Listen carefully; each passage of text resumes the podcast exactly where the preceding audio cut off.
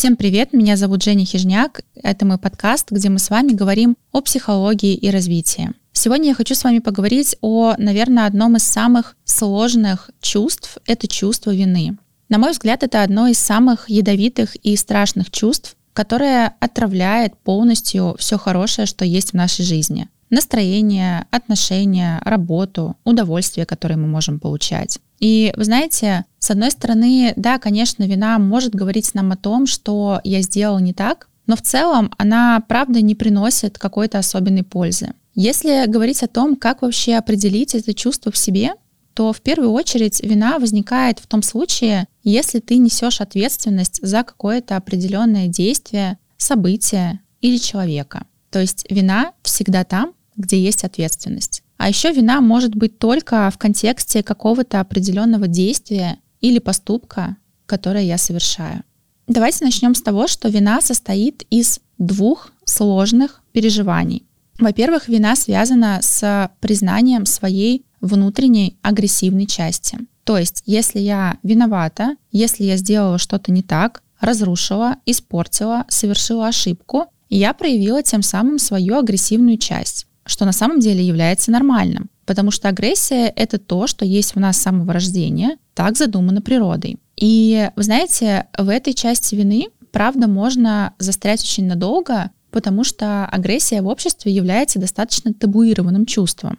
И те, кто не принимают свою агрессию или не переносят чужую агрессию, кому вообще сложно выдерживать это чувство и кто забывает о ее созидающей на самом деле функции, они скорее будут застревать в чувстве вины именно на этом этапе, испытывая агрессию на самого себя. Второе чувство, которое входит в состав переживания вины, это беспомощность. Потому что вина у нас всегда проявляется по отношению к тому, что уже было когда-то. То, в чем я виноват, уже случилось. И я ничего, к сожалению, не могу исправить. Единственное, что я могу делать, это смотреть вперед. Но в этом месте можно очень сильно застрять, потому что очень часто мы с сожалением любим смотреть на то, что было когда-то в нашем прошлом. И эта часть вины очень опасна для тех, кто боится жить в настоящем, кто избегает реальности. Когда мало радости, нет мотивации, нет вдохновения на работе, не устраивают отношения, нет тепла, нет близости, нет любви, в этом месте можно бесконечно смотреть в прошлое которая может стать каким-то, знаете, прекрасным, но никогда недостижимым, потому что, ну, это было когда-то, и я точно совершенно не смогу больше к этому прикоснуться, это лишь мое воспоминание. И вместо того, чтобы изменять что-то в текущей реальности, я буду направлять очень много энергии, очень много внимания тому, чтобы горевать о своих ошибках и стремиться что-то в них изменить, понимая, что на самом деле в этом месте я беспомощна и бессильна. И если я застряну в этом прошлом, я точно совершенно не смогу жить в настоящем. И знаете, когда я не живу настоящим, то это как, не знаю, ощущение какой-то законсервированности внутри, отсутствие полной эмоций и просто невозможность взаимодействовать в первую очередь с собой, а значит и с внешним миром. Знаете, если посмотреть на чувство вины, то она бывает настоящая, то есть та вина, которую мы можем чувствовать в результате совершенной ошибки или действия, которое, например, мы сами от себя не ожидали и последствия которого не соответствуют нашим ожиданиям. И она достаточно реально, с ней можно работать, и если направить свою энергию в нужное русло, то она точно совершенно не будет разрушать. А есть вина невротическая. Это чувство, которое дает нам одно лишь чувство тревожности внутри, которая может быть связана где-то со страхом неодобрения, осуждения, возможно, отвержения, где-то неудовлетворенной потребностью, где-то отсутствием контроля или, например, завышенными требованиями по отношению к себе. И такая вина точно не имеет под собой никакой рациональной причины. И очень часто я, например, замечаю за собой, за своими клиентами, что такая невротическая вина может появляться в результате того, что я не хочу чувствовать какие-то более реальные, глубокие и сложные чувства. А еще невротическая вина может передаваться нам от наших родителей, партнеров, окружения, когда меня могут обвинять в том, за что я не несу ответственность. Самый простой пример — это когда мама обвиняет ребенка в том, что у нее болит голова, или, например, а, в том, что она из-за своего ребенка живет несчастливую жизнь. Хотя мы с вами, конечно, понимаем, что у взрослого человека полностью есть ответственность за свою жизнь, мысли, чувства и состояние.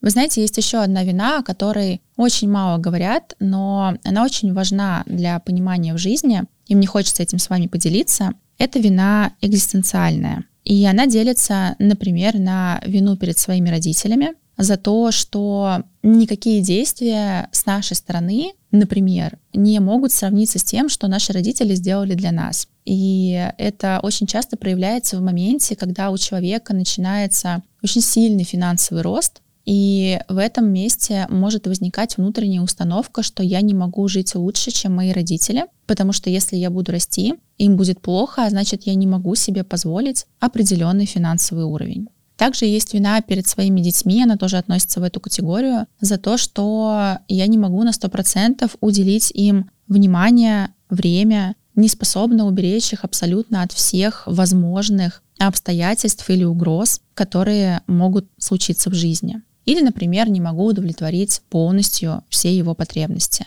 И вы тоже понимаете, что если здесь посвятить всю свою жизнь детям, то вина все равно останется с ними потому что это может быть, знаете, неосознанная трансляция ребенку послания, что я свою жизнь отдала ради тебя. И я думаю, что такое внутреннее тоже многие из вас проживали. А есть еще вина перед самим собой. И, наверное, это самое распространенное чувство, которое можно испытывать в контексте жизни, роста и развития. В первую очередь за то, что я, например, не до конца реализую свой потенциал, не использую все свои способности, имею какие-то ограничения. И знаете, очень частый вопрос, как вообще справиться с чувством вины. Но если вина реальная, да, то здесь очень важно пересмотреть свои действия и понять, а как дальше я могу действовать по-другому. Если это вина невротическая, очень важно понять, кто привил мне это чувство вины и что стоит на самом деле за этой невротической виной, которую я испытываю. Чего я избегаю, куда я не хочу смотреть, потому что,